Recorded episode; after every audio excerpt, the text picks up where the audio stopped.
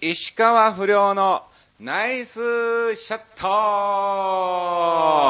さあ、始まりました。石川不良のナイスショット。この番組は、チョアヘオ .com の協力により放送いたしております。いやー、今日はね、やりやすいね。いやー、もちろんね、いつもながら近所のカラオケボックスにて一人で収録を、えーさせていただいてるんですけども、まあまあ、あのいつもながらですね、えーフロントの方に行きましてですね、えー機種は、えーダムとジョイサンドどちらがいいですかみたいな感じでね、毎回同じことを聞かれるんですが、どっちでもいいですと。どっちでもいいんで、なるべく静かな場所でお願いしますと。えーもうあの僕ももう顔を覚えてるお姉ちゃんなんですけども、まああの、じゃあご案内しますということでね、一番最上階に、えー5階に連れて行かれまして、えーもう真っ暗ですわ。全室真っ暗状態で、ちょっと誰もいないんで、今すぐ電気つけますねっていうことで、あ、ありがたいねということで、横もいないし、もうあの、スタッフの方もこの階にはいないみたいなね、状態で、えー一人でね、収録をしてるということなんで、今日はもうどんだけ大きい声を出そうが、もうね、何を喋ろうが、何つまんないことを言おうが、誰からもお前面白くねえよなんてね、えー言われることもなく、えーいや逆にリスナーから言われそうですけども、えー、まあね、張り切って、すいませんね、レギュラー坪井さん。やる気のないテンションじゃなくても、やる気満々のテンションで、えー、今日はね、お送りしたいと思いますが、若干お腹が空いてきたんで、どこまで、えー持つかわかんないですけどもね、えー、ぜひぜひお聞きいただきたいと思います。さあ、今日が6月12日更新ということでございまして、またまた2週間、えー石川遼横山アーチが何をしてたかっていうのをですね、ずらーっと、えーお話をさせていただきたいんですけども、でもね、今日ね、今回ね、えーテーマをね、募集したのがですね、うん、まあ、あの、最近痛かったこと、まあね、えー痛かった思い出みたいなね、えことで、まあ、あの、出費にしろね、え怪我にしろ何でも構わないのでって送ったところですね、なんと、全部で9通来まして、いや、嬉しいですね。いや、もうびっくり玉手箱みたいなね、えー、誰かこのような感じの番組名やってましたよね。えーびっくり下駄箱の玉手箱かななんかそんなね、えーあの方、あの女性の方がね、やってましたけども、まあそんなのはさて大きい。はい。えー、なので、今回2週間のね、えートークはですね、短めに、えーさせていただきまして、えー今日は全部読み込んでみたいと思いますので、えーお楽しみいただきたいと思いますが、まああのーはしょることもないほどじゃないんだよね、本当にね。はしょるほど仕事がなかったんだよな。うん。だからね、えー、さらっと、あのー率直にストレートに言うとですね、えー、キサラのみ出演みたいなね、えー感じだったんで、うん。あのそんなにお話しすることはないんだけども、いやでも本当にね、キサラ最近ね、非常に盛り上がっておりまして、えー楽しいステージをですね、毎回毎回、えー繰り広げておりますので、またまたお時間がありましたらですね、えーキサラのステージ見に来ていただきたいと思います。おそらく石川不良、僕が一番生きている、生きる場所なんじゃないかなと、えー思っているぐらいですからね。いや、本当にあの、後ろ姿出ただけでですよ。出ただけで、うおーってなって、で、振り向いた瞬間に、いやはははははみたいなね、大爆笑がね、起きましてですね。で、まあまあ、握手なんかもね、させていただいてる時にですね、Thank you very much, えー Thank you very much, えーあれ ?Thank you very, very much か。うん。えー急にわかんなくなったね、おい。お中学生以下かみたいな感じになりましたけども、えー、Thank you very much, スピードラーニング言うただけでも爆笑ですからね。いや、もう本当に、うん。まあまあ非常に楽しい場所なんで、えー来ていただきたいと思いますけども、キサラでの出来事もね、そんなにまあまあ毎回毎回ね、あのね、えー歌さんに、歌丸さんにいじられとかですね、えーそういうのもありつつ、あ、そうそう、えーゴルフがですね、決まりました。うん、荒井理恵さんがですね、残念ながらスケジュールの関係でですね、行けなくなりまして、どうしてももう今月早いうちに行きたいということになりまして、ガンバ小正さんとですね、ベイビー、上原とと私、石川不良3人で、えー、ラウンドすることになりまして、それが6月18日でございます。はい。えー、埼玉ロイヤルというですね、えー、カントリークラブかな、えー、そちらのゴルフ場の方に行ってまいります。えっ、ー、とですね、スタート時間が9時40分となりますんで、えー、ね、見たい方は、ぜひぜひ見学に、えー、ギャラリーとして見に来ていただきたい。まあ、見ることもねえか。うん。まあまあ、あの、またそういう結果ね、どんな感じになりましたかっていうのをですね、ブログの方にも、そして、えー、この番組でもお話をさせていただきたいと思いますので、はい。お楽しみいただきたいと思います。ということで、そうですね、あと何か変わったことがあったっていうのはですね、うん、ゴルフクラブを意識もらったみたいなね、えー、感じもありましたけども、残念ながら、えー、石川モデルのですね、えー、キャロウェイの、えー、ゴルフクラブじゃないんですけども、まあまあ、とりあえずね、レッスンする分には問題ないかなと思ってね、えー、ありがたく社長からいただきました。あとは本当にですね、ここ最近、えー、浦安にありますゴルフスクールエパックの方に、えー、しょっちゅう、2週間に1回ぐらいのペースでね、えー、行っておりまして、かなりですね、私、ゴルフの腕前が上達しましたね。いや、本当に、あの、今までですね、スライスばっかりで、全く、まあ、あの、スライスっていうのは右方向に飛ぶことなんですけども、まずまっすぐ飛ばなかったんですね。うん、だほとんど打った球がですね、もう右方向に行ってて、もう右の方ばっかりもゴルフボールが溜まってた感じなんですけども、えー、ここ最近行ったところですね、本当に、うん、まあ、あの、20球中1球みたいな感じでね、まっすぐ飛ぶみたいな話もさせてもらったんですが、20球中15球ぐらいは、えー、ほぼ真ん中の方にね、えー、飛びまして、まあもちろんね、あの、若干ダフったりもあるんですけども、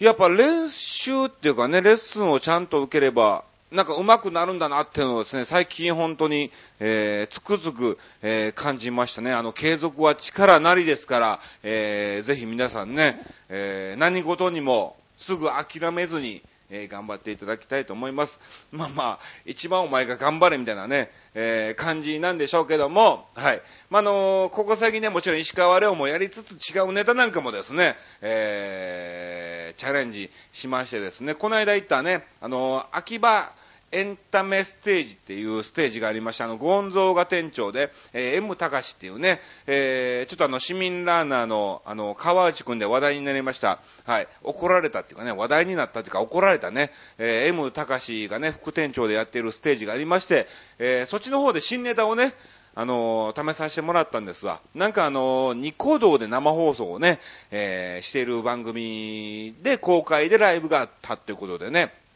やらせてもらったんですけども、まあ、あの、松山千春のね、モノマネの歌なんかもね、歌ったりとかね、あの、歌うつもりなかったんで、ちょっとあの、リハーサルで練習はしたんだけども、まだあの、お客さんに見せるあれじゃないなと思ったんで、ステージ上では以上石川不良でしたって終わったんですけどもね、あの、客席にしてた、来てたね、ジャン、えー、藤谷がですね、えー、歌わないの歌って歌って、松山歌って、みたいな感じでね、えー、言ってくるもんですから仕方なく歌ったんですけども、なかなか好評で、えー、いい感じでね、えー、歌ったりとかですね。あと、名探偵コナンのね、えー、少年探偵団の玄太のね、モノマネなんかもね、えー、させてもらって、あのー、ニコ動ですからね、リアルにこうね、コメントなんかも載ってくるんですけども、超似てるみたいなね、えー、コメントなんかも、えー、載せていただきまして、本当にね、ありがとうございます。じゃあちょこっとだけ、えー、披露させていただきましょうか。聞きたいですか？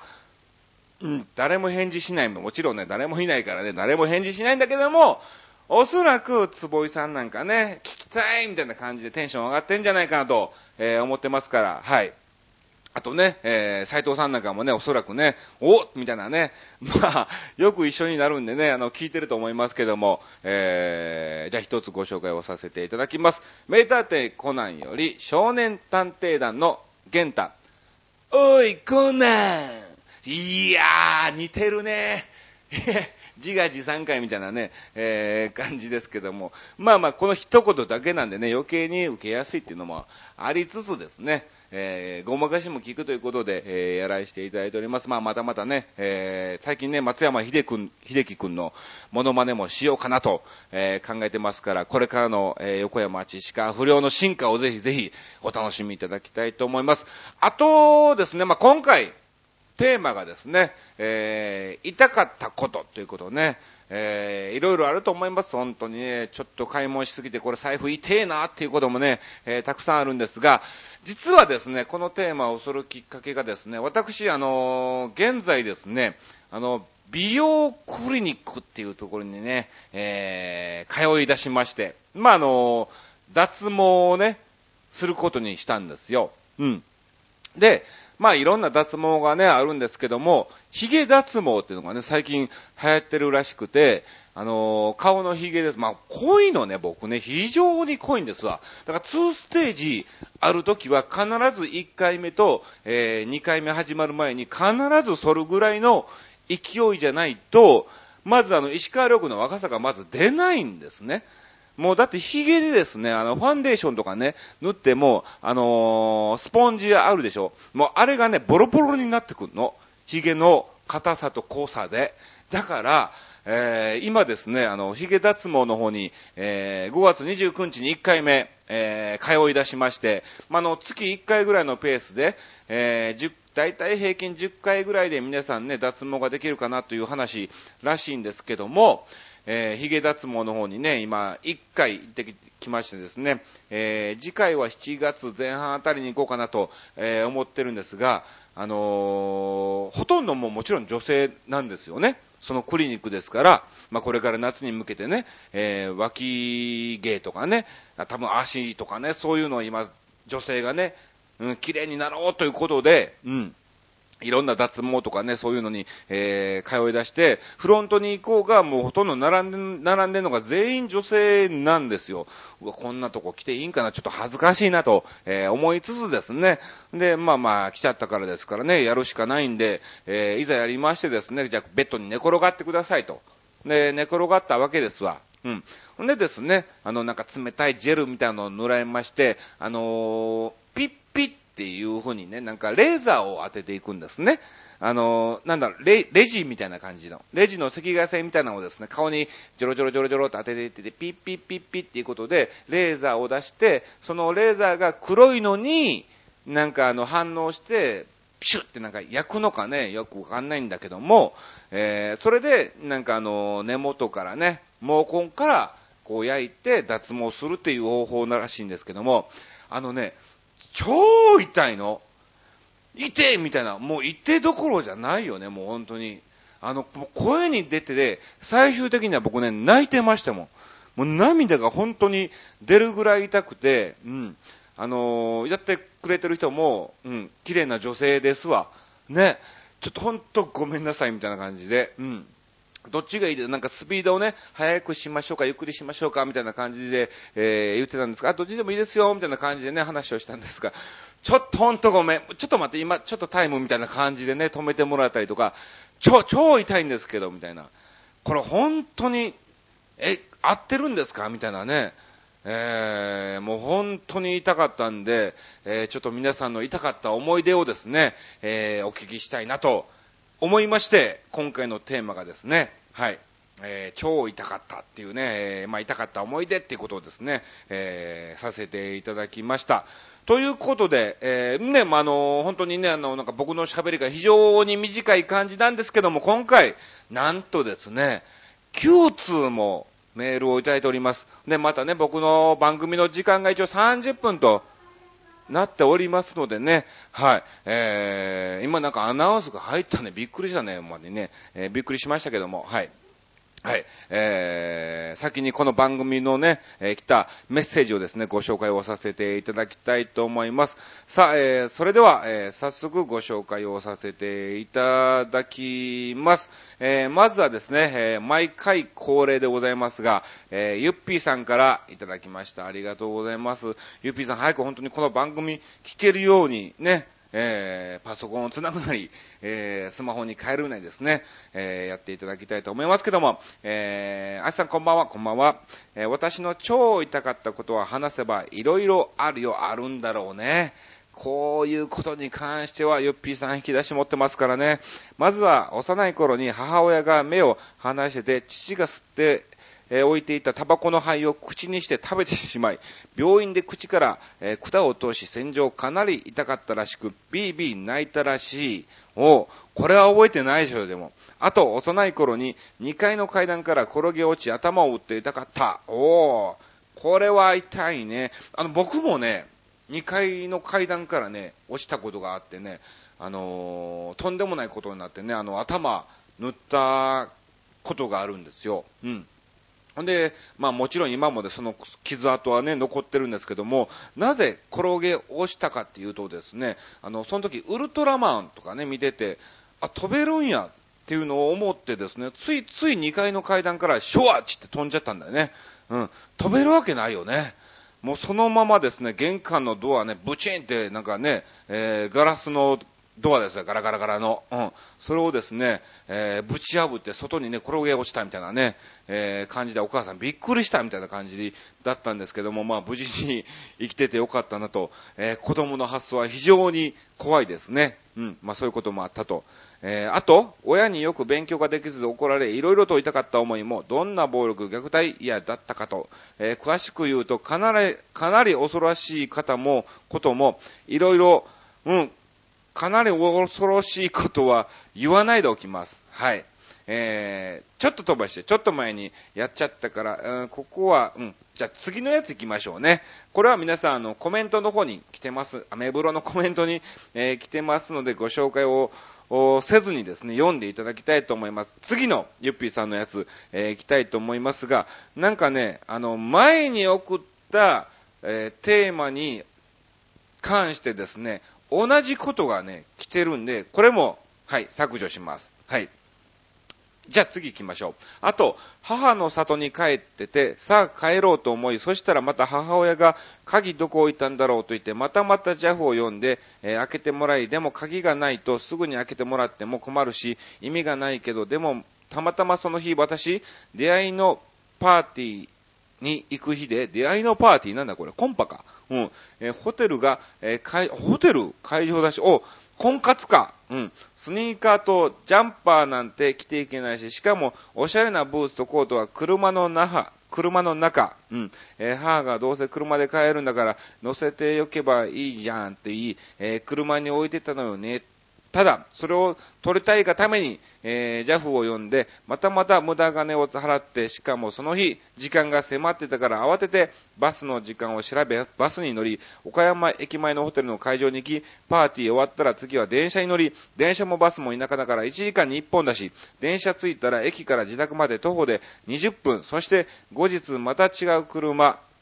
えー、バス代、えー、もう一台の車に乗り、えー、母の里まで車を取りに行き、え母の、なんかややこしいもん、もうややこしいもんね。えパス。パスもありますからね、皆さんね、え気をつけていただきたいと思いますけども、うん。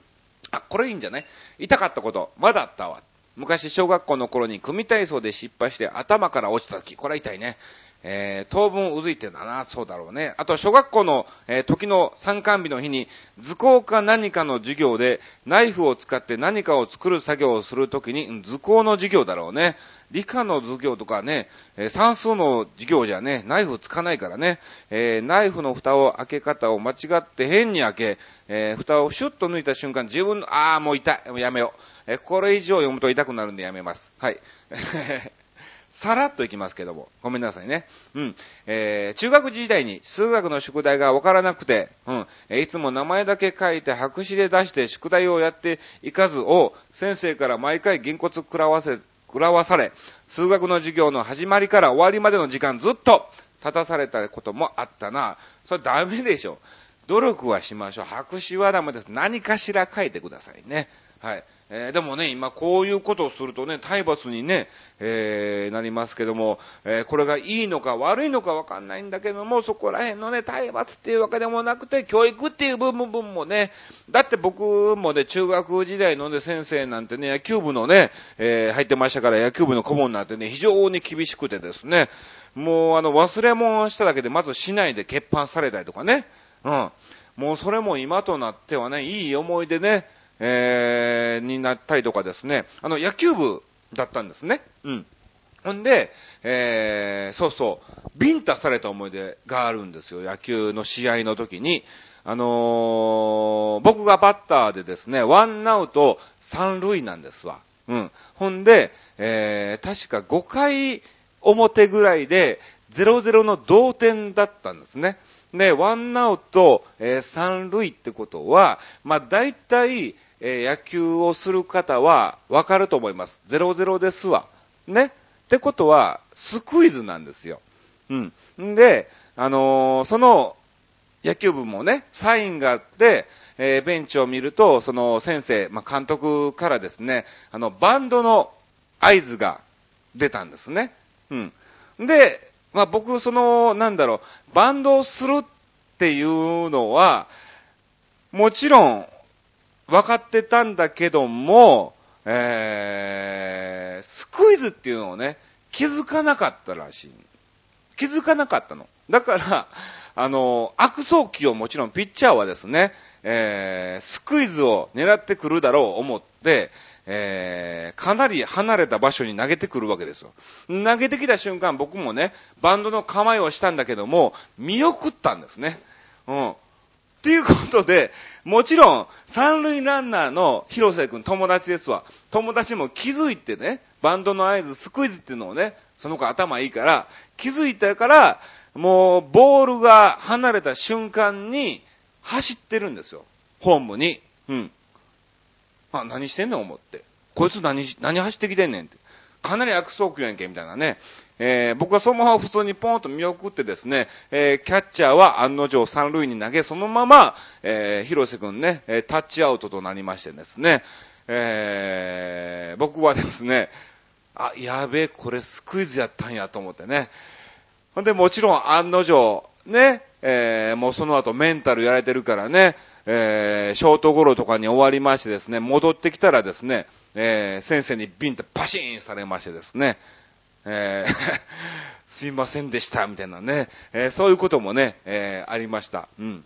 これ痛い思い出ですね。はい。あと時間が、あ、もう一個あったね。はい。えー、まだまだユッピーさん。ユッピーさんほとんどじゃないの？これ9通って言っても7つユッピーさんだからですからね。えー、それではもう一個ご紹介しましょう。ゆっぴさん、えー、まだあったわということで、昔高校時代に、えー、片思いだったこと教室で目が合い、その子と自分、その子と目が合い、えー、ラッキーって心の中で思ってたら、その子からですね、言われた言葉の一言で超心が痛かった。ブス、こっち向くなと言われ、教室内ですごくショックで、えー、一人泣き崩れ、そしたら私の気持ちを知ってた男子、えー、二人がですね、私のところに来てくれて、お前、男はな、あいつだけじゃないんやから、そう泣くなと言って慰めに、えー、来てくれたのよね、と、えブスって言われるのはいつも言われることだからもう慣れてるんだけども、でも好きになってしまった人から言われるとかなりぐさっと、え答えるわ、ということですね。なるほど。そら辛いね。まあまあ、あのね、そういう風になって女性はどんどんどんどん綺麗くなりますから、えー、頑張ってください。えー、もう一個行きましょう。昔近所の歯医者に行ってこれで治療はすべて終了ですので、えー、しばらく来なくてもよろしいですよと言われ、えー、その日の晩からめちゃくちゃ歯がうずきまくって、しかも歯の痛みから頭まで痛くなってきた。お痛くて痛くて寝られず、その日の晩ずっと泣いてた気がするわ。そして、次の日別の歯医者に行ったら、なんかすごいことになってて、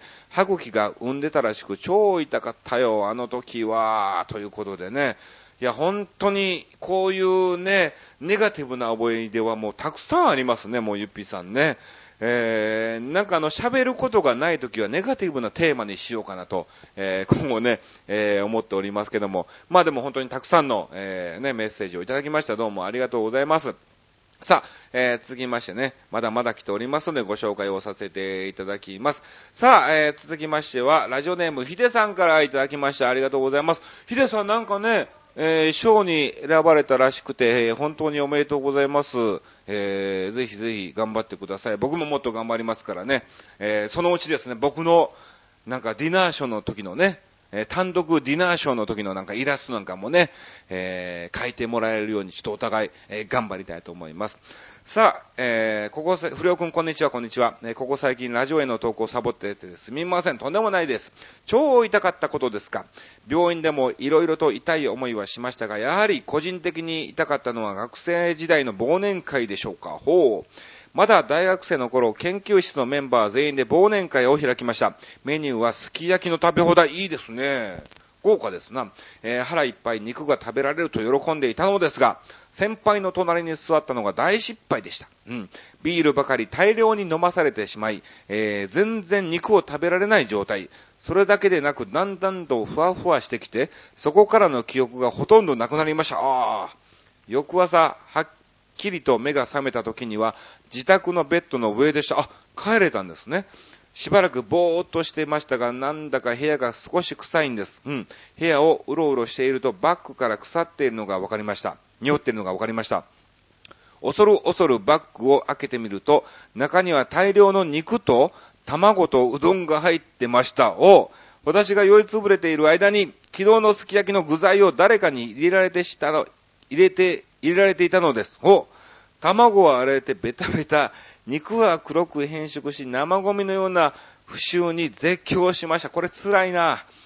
これ、カバンも使えねえよね。これっていたずらを超えていじめですよね。おそらく犯人は隣に座ってた先輩だと思い、だんだんムカついてきました。翌日、親友や教授に聞いてみると、私は持って帰って食うと言いながら自分で入れていたそうです。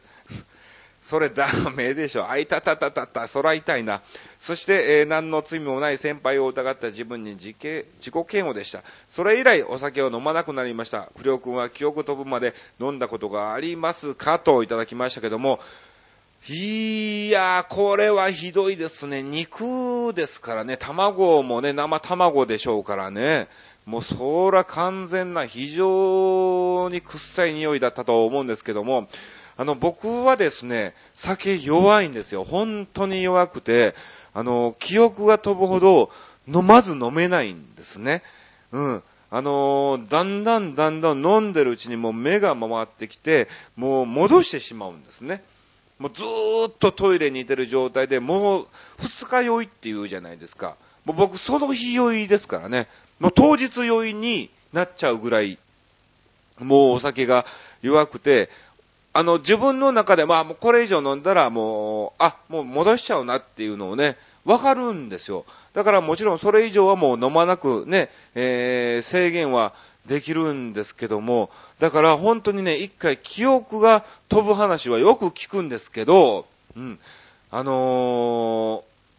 ー、それぐらい飲めるようになりたいなとは思ってますね。まあ、の、だいぶ最近ね、お酒が強く、えー、なってきてるんでね、うん、あの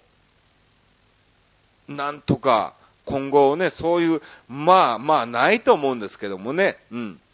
えー、そういう風になれるようにですね、もうちょっとお酒強くなりたいなと、えー、思っております。えー、ひでさんどうもありがとうございました。さあ、えー、続きましては、お待ちかねの大鳥でございます。いや、お待ちかねかどうかね、えー、レギュラーつぼいさんということでございますけども、えー、毎回毎回ありがとうございます。えー、ラジオネーム、自称20代のレギュラーつぼい、無理でしょ。いやいやいやいや、無理あるでしょ、ちょっと。つぼいさんも自分でこれ書いててなんかね、えー、恥ずかしくなってるような絵が浮かんできますけどもね、えー、それでは早速ご紹介しましょう。えー、まず、痛かったことは、財布が痛かったこと。うん。結婚披露宴のお祝い金が3週連続で重なった時、これ痛いね。20代だったからかなり痛かったです。いや、これは痛いですね。3週、3週連続結婚式ですか。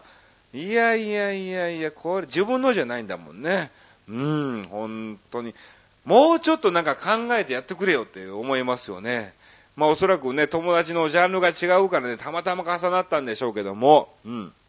これは痛い。精神的に痛かったこと、えー、去年の1月から治療を続けている病気、いやこれは本当に痛いですね。いつまで続くんや？ということでね。いや、もうこれは頑張ってください、本当にね。えー、僕もあの売れるよう頑張りますから、はい。えー、坪井さんもそっちの方面で頑張っていただきたいと思います。体が痛かったこと、去年、手術を受けた、受けた直後は体内に管が入れられており、抜けるまでの9日間はちょっと動くだけでも激痛がしたため、さすがの私も口数が減るほど痛かったわ。ほー。なるほど。これは本当にやった本人じゃないとね、えー、痛さがわからないんでしょうけども、うん。あのー、ヒゲ脱毛も一緒ですよ。やった本人しかわからないぐらい痛さです。要するに、痛かったことは、野球観戦に行きチケットと座席位置を確認して座ったのに、後からあのーと言われて立ち去る自分が痛かった。というか、恥ずかしいわ。新幹線でも一回やらかしてもうた。まるで自分の座席のように振る舞うおばさんは無敵なのだ。わはははは。開き直ったんだ、これね。開き直っちゃったみたいな、えー、感じですけども、まあ、確かにね、これね、よくありますね。あのー、座席番号がね、あの、ま、どっちなん、どっち、これ、たと、例えばね、うん、11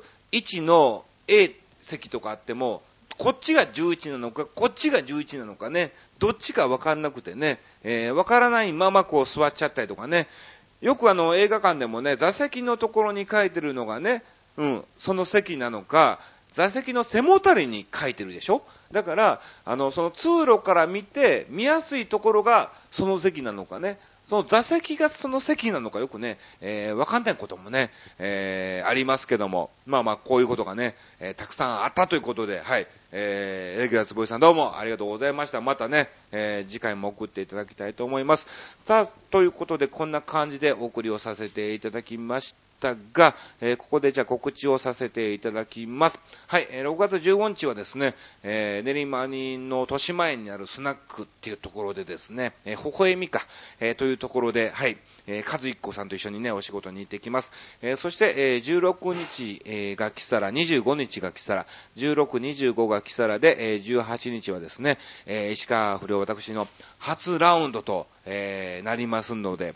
えー、ぜひぜひ楽しみにしていただきたいと思います。えー、そして7月のキサラマも決まっておりまして、7月はですね、2日間のみでございますが、えー、1日月曜日と、えー、21日の日曜日と、えー、なっておりますので、またお時間がありましたら、えー、見に来ていただきたいと思います。さあ、えー、こんな感じですね、はい。なんか、ちょっと後半の方ね、なんか声がちっちゃくなって、なんか低いやる気のないテンションになってるように思いますがですね、えー、なんかあの、近くで店員さんがね、放棄を吐いてる音がするんでですね、えー、ちょっとね、恥ずかしくて、はい。えー、ちっちゃな小声になってしまいました。さあ、ということで、えー、以上お送りしてまいりました。えー、皆さんね、お聞きいただきまして誠にありがとうございました。以上、石川不良のナイスショットでした。